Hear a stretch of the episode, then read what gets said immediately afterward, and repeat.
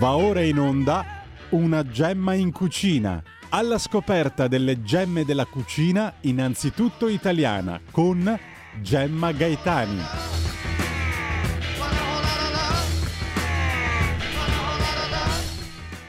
Buongiorno, come va? Oggi termina la nostra video intervista da Len Locatelli, il boulanger patissier bergamasco con negozio milanese che allieta i clienti in particolar modo con i suoi croissant. Durante la seconda parte dell'intervista sabato scorso ci ha spiegato che il cornetto, in un certo senso, dal punto di vista della viennoiserie, è il figlio minore del croissant che si gusta rigorosamente vuoto. Il cornetto, invece, può essere vuoto o farcito. Il cornetto vuoto, ammettiamolo, è un po' come il caffè senza zucchero. sì, ha i suoi eh, estimatori, ma la massa, i grandi numeri, diciamo così, preferiscono cornetto ripieno e caffè zuccherato cioccolato. Il cornetto si riempie con marmellata, crema pasticcera, cioccolato, miele oppure gourmet, crema al pistacchio, alla nocciola, Nutella o crema di cioccolato fondente, crema chantilly all'italiana, cioè crema pasticcera e panna e poi ricotta, ricotta e gocce di cioccolato o canditi. E poi ci sono i cornetti salati, tagliati in due per contenere salumi e formaggi affettati. Nel tentativo di rendere l'impatto glicemico più leggero si è affermato anche il cornetto integrale, cornetto cornetto e caffè o cappuccino sono il grande classico della nostra colazione italiana. E ha ragione Alain quando dice che il cornetto è figlio di qualcos'altro. È figlio minore del croissant, però, se li paragoniamo così, puri, senza tenere conto della storia. Il croissant ha tutto un altro impasto e anche un impatto diverso, non tanto sulle calorie quanto sulla consistenza. Il croissant è più ricco e raffinato. Da un punto di vista storico, però, pare che il cornetto sia arrivato prima del croissant. Dal punto di vista storico, cioè, il cornetto cornetto non è una semplificazione del croissant, sono entrambi derivati da un dolce da colazione austro-ungarico. Uno è il derivato all'italiana, uno il derivato alla francese. Il dolce originale è il Kipferl austriaco. Il cornetto è la variante italiana e il croissant è quella francese. In ungherese il Kipferl si chiama kifli, ha la tipica forma di mezzaluna e noi lo conosciamo tramite il Veneto, dopo il 1683 grazie ai rapporti commerciali commerciali tra Repubblica di Venezia e Vienna. Poi nel 1797 col Trattato di Campio- Campoformio e poi con l'istituzione del Lombardo Veneto il Kipferl diventa ancora più popolare e i veneti ne divengono supremi esecutori. Sempre circa un secolo dopo, quando l'austriaca Maria Antonietta sposa il futuro re Luigi XVI, i pasticceri francesi scoprono il Kipferl, lo rielaborano arricchendolo di burro, proprio come successe, vi ricordate, ne abbiamo parlato, ai Petticoat Tales Shortbread. I pasticceri francesi al servizio di Maria Regina di Scozia nella metà del XVI secolo rielaborano il biscotto scozzese lievitato e molto duro del XII secolo detto shortbread e sostituiscono il lievito col burro, dando origine a una specie di pasta frolla britannica senza uova.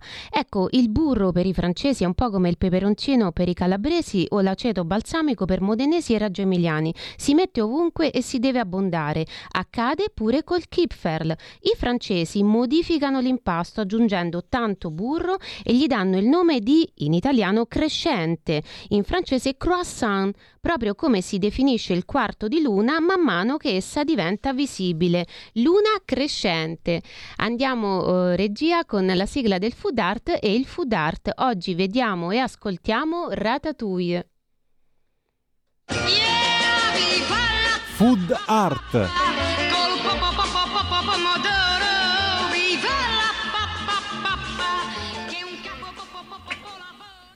Che c'è? Sto facendo la ratatouille.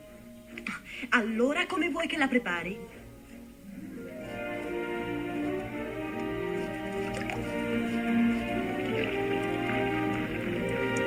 Ratatouille?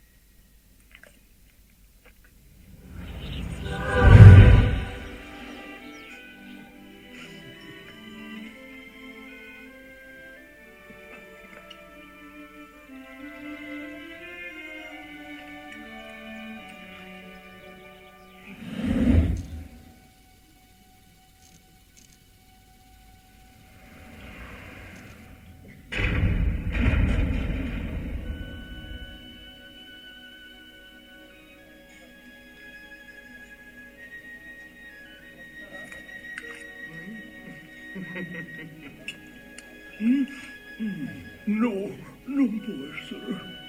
Chi prepara la ratatouille? Io esigo saperlo!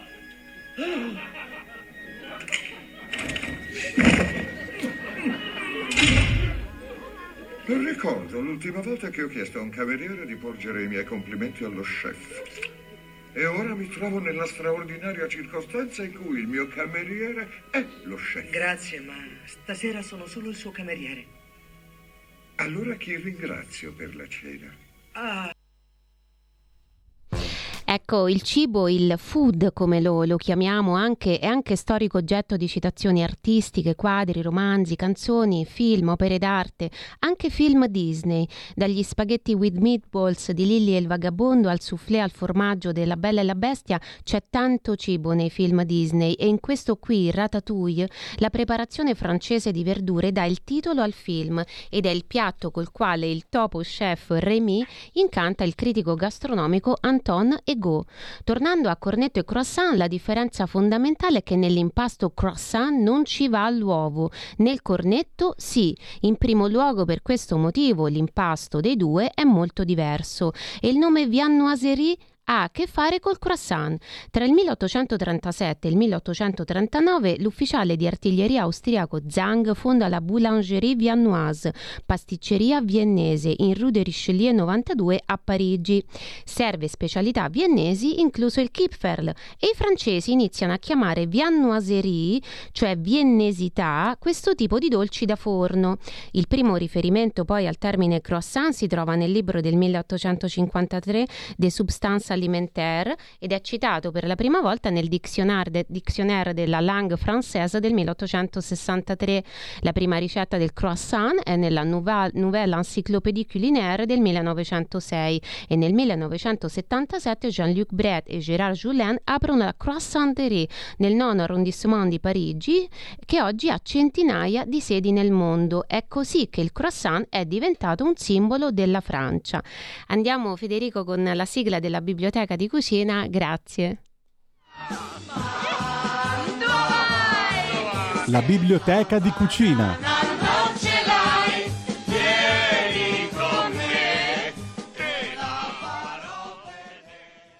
Come sapete la biblioteca di cucina è composta dai libri che il cuciniere non può non avere e il libro che consiglio oggi ci fa fare un piccolo viaggio nelle colazioni del mondo. Si intitola The Breakfast Journey di Laura Ascari e Elisa Paganelli, Nomos Edizioni. Dai biscotti alfajores dell'Argentina al kimchi della Corea possiamo scoprire che non ci sono solo cornetto e croissant al mondo per la colazione, ma tante altre possibilità. Non dobbiamo per forza mangiarle, sì oppure no, ma sapere che esistono ci renderà più informati e forse più colti dal punto di vista culinario. Oggi vediamo e ascoltiamo l'ultima parte dell'intervista ad Alain Locatelli. Parleremo ancora di croissant, ricette canoniche e quelle che lui chiama pastrognate, oltre all'eccesso di lavoro al quale sono sottoposti i lavoratori del food, del cibo, abitudine che lui ha invitato a contrastare con un coraggioso post su Instagram che è stato ripreso da molti quotidiani.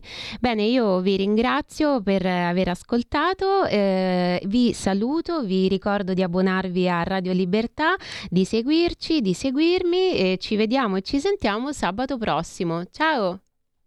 Eh, ribadisco che nella semplicità c'è la, la, un qualcosa di più complicato in essere, quindi è già, è già completo di, di sé. E mi citavi prima Gualtiero Marchesi che diceva, detto... sì, Marchesi dice? diceva appunto che se un prodotto è, è semplice, eh, cioè nella semplicità c'è già un, un- un fine, no? Eh, che sei già arrivato, quindi no- non c'è motivo di andarlo a complicare eh, con altre cose che sono superflue. Sì, per esempio Marchesi aveva anche eh, tolto alcuni ingredienti dal famoso risotto. Eh, appunto, della- Eh, sì, e, e questo permetteva di mm, per assaporare meglio mo- quelli che meglio. rimanevano, quelli che erano rimasti. E, mm, senti, eh, Less is more. Less is more. No, ma questa cosa è assolutamente vera.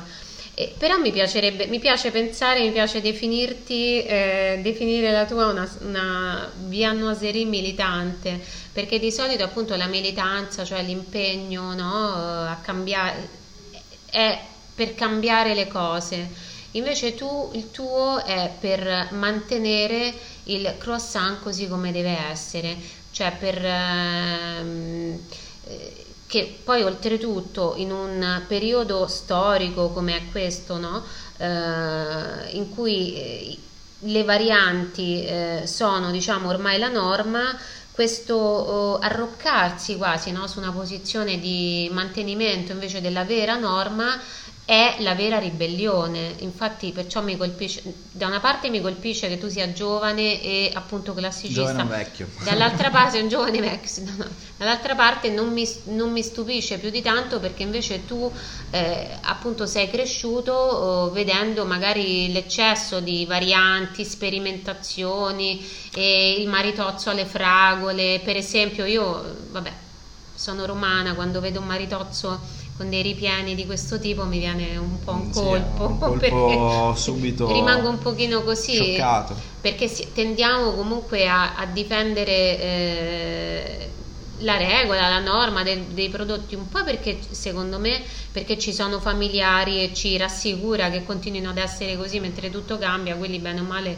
eh, rimangono uguali. E un po' perché effettivamente sono anche più buoni secondo me sì, perché siamo arrivati a un certo che è, già... cioè non puoi aggiungere altro, come il panettone stesso.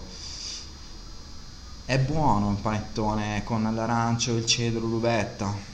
Tolleriamo che il cedro ci possa stare o meno, però l'arancio, il binomio arancio-uvetta è in un panettone imprescindibile.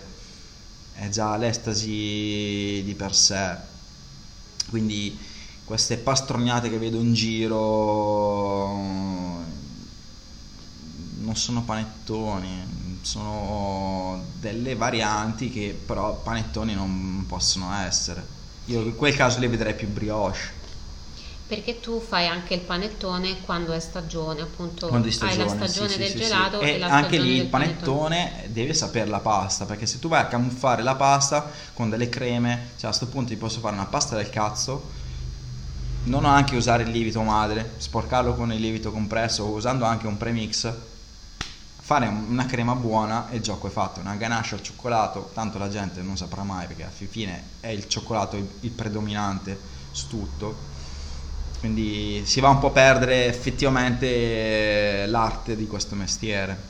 Questa che ci dici da, da tecnico e da, da chef, di, da, da appunto da, da, persona che prepara proprio queste cose è, è molto importante, dobbiamo appunto imparare a capire anche appunto un po' la gerarchia del gusto, no? eh, questa cosa mi viene in mente, noi per esempio non ci pensiamo anche lì, è un po' come il, il, cornetto e il ripieno del cornetto, cioè siamo focalizzati sul ripieno, infatti quando diciamo panettone al pistacchio non stiamo tanto dicendo che ci piace il panettone ma che ci piace il pistacchio, il, pistacchio, il sapore infatti, di pistacchio. Chiediamoci un perché. Invece dovremmo un po' rieducare anche il palato, proprio perché alla fine tu, tutto, tutto, questo caos, mi viene da dire, no? questo eccesso, questo esubero, cioè poi alla fine eh, sporca un po', hai usato questa parola, sporca un pochino anche il palato è come se gli si dessero troppi input, no? invece sì, c'è sì, bisogno di, di, di, educare anche il, il, il proprio palato. Ehm... Allora, Len, un'altra cosa che mi ha colpito di te è che hai avuto il coraggio di eh, portare sul campo del discorso intorno al cibo, quello che oggi chiamiamo tutti food, eh, una questione che è sempre rimasta un po' sotto traccia, invece è molto molto importante, cioè la necessità del, del riposo. Eh, si dice che la colazione debba essere eh, lenta, cioè bisogna fare colazione lentamente perché questo fa bene a chi fa colazione, eh, mm. però è come se tu avessi allertato sul fatto che eh, la colazione deve essere lenta anche per chi la prepara, e cioè che eh, chi cucina ha bisogno di riposo. Tu poco tempo fa eh, hai scritto oh, un post su Instagram che diceva così: questo post non è sulle colazioni colazioni, nemmeno sui dolci, serve per far comprendere agli addetti della ristorazione non solo che il doppio day off di riposo è da prendere in considerazione seriamente se si vuole bene ai propri collaboratori o facenti parte del proprio team, per lavorare in completa serenità. La salute mentale è importante e va salvaguardata da sbagliate visioni capitalistiche o ipocrite goliardie di stacanovismo non siamo macchine, siamo persone. Lavorare più di 12 ore al giorno senza neanche fare pausa, con ritmi forsennati e prediche senza senso perché non si rende mai abbastanza, è controproducente e tossico allo stesso punto. Sì, ehm, questa è una cosa che trovo inconcepibile, eh, soprattutto mh, stare tante ore in laboratorio, quindi chiusi su se stessi fare tante ore e, e replicare questo routine quotidiana ogni giorno ti va a esasperare che perdi tutta la parte creativa. Quindi c'è un momento che bisogna rallentare, staccare, quindi completamente tutto, eh, tutto ciò che è la parte lavorativa. Infatti in Francia sono 35 ore eh, lavorative. Quindi abbiamo due, questi famosi due giorni di riposo, perché se pensiamo esattamente, un giorno non ci basta. Un giorno serve per ricaricare a livello di corpo, cioè la stanchezza del corpo, Fisica. ma non a, a, livello di mentalità, cioè non a, livello, livello mentale. mentale.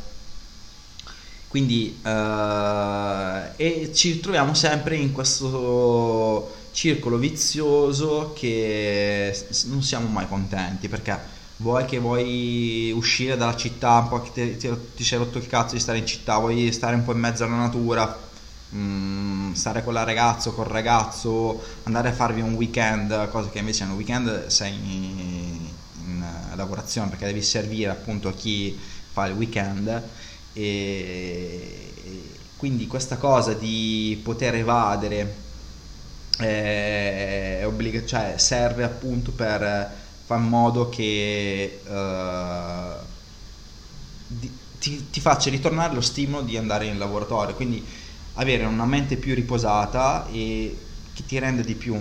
Cioè, paradossalmente sembra una cazzata, ma invece non è. Eh, hai più stimoli, eh, cioè girando, viaggiando, cioè, se uno rimane sempre fermo in un certo punto, come un pedone in una scacchiera, non potrà mai avere un confronto o ispirazione, perché rimane sempre nello stesso punto. Invece guardando altre prospettive, girando, ti stimola questa curiosità e la curiosità è parte del nostro mestiere. Se non sei curioso vuol dire che non, non puoi fare nessun tipo di lavoro creativo e rimani sempre nella tua comfort zone e rimarrai sempre oh, mm, nel limbo di questa cosa. Uh, quindi mh, mm, per me è importante eh, per svariati motivi. E secondo me un'altra cosa è un plus che magari una clientela che ti viene ogni giorno è abituata. Mh, mm, quel giorno che invece è chiuso saprà che quel, tra due giorni ha più voglia ancora di far colazione perché non può farla in quei due giorni lì quindi è più stimolato a consumare di più. Cioè quindi è un recupero un ritorno anche economico Beh, mi viene da dire che è quasi come nei rapporti di coppia, in generale nei rapporti con tutto. Con tutto. È chiaro che un rapporto continuativo dopo un po' eh, può dare l'impressione di un, di un obbligo, di una dipendenza, no?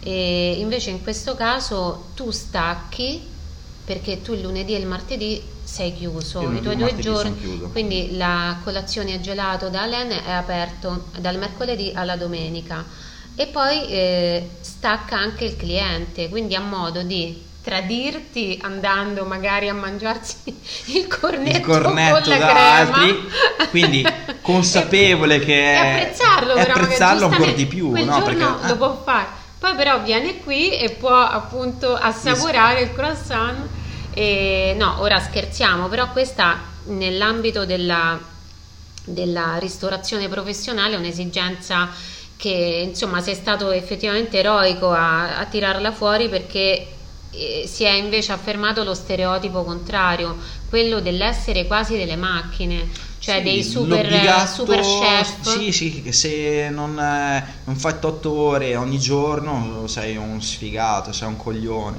Oppure sei uno che non ha voglia di lavorare perché si parla anche di, di questo, no? si dice che tanti giovani non hanno più non hanno voglia di fare questo mestiere perché non, ho, non hanno voglia di lavorare, invece magari molto spesso è che non hanno voglia di essere sfruttati come se fossero macchine effettivamente questa è una cosa su cui dovremmo riflettere ad ogni eh, livello, mm-hmm. di, di, in ogni campo insomma, professionale, non soltanto in questo, però è molto bello perché tu sei andato in controtendenza anche in questo caso, proprio perché eh, ormai si parla, c- c'è la performance.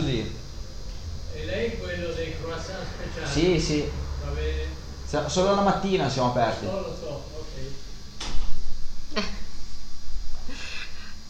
Bene, no, magari lo spieghiamo, questa è una cosa carinissima, è entrato un signore chiedendo ad Alain se è lui quello dei croissant speciali, quindi evidentemente in zona si parla di lui in questo, in questo modo in questo e modo, penso sì, che sì, ma ti... effettivamente guarda, sono stato chiuso una settimana Uh, perché mi sono ammalato di eh, tanti mi dicevano i vicini accanto ai negozi che c'era sempre la fila però ero chiuso avevo solo comunicato tramite i social che ero chiuso uh, non avevo ancora dato la spiegazione. E si, e si, stavano già disperando dove poter trovare un'alternativa quindi sono andati da concorrenti accanto, eh, ma pur sapendo che non era buona, rimpiangendo appunto che non era aperto. Perché, Quindi... non, perché effettivamente allora sono pochi quelli che fanno i croissant. E non vogliamo sono pochi che non usano anche il burro eh, non ci soffermiamo poi su, su, come li fanno eh, però effettivamente i tuoi sono unici e quindi non, non sapevano dove andare a mangiarli Eh sì. Eh, diciamo che si può resistere senza i, tuoi, i tuoi croissant giusto due giorni. Creano di dipendenza, no, di, di, più sì, inizia a dare, darti matto, vai in astinenza. No, ma una cosa molto carina perché il signore, voi non l'avete visto, ma era effettivamente anziano, quindi vedi che poi alla fine sì, anche, anche quelli che sono considerati no, i, eh, chiusi alle novità, invece anche loro sono interessati a scoprire la novità della classicità perché sì, poi alla fine è questo. Senti Aleni, io ti ringrazio per eh, Grazie la chiacchierata e tutte le cose che, che, ci hai spiegato. Grazie e in bocca al lupo perché sei, sei grande. Grazie. Grazie ancora. Avete ascoltato una gemma in cucina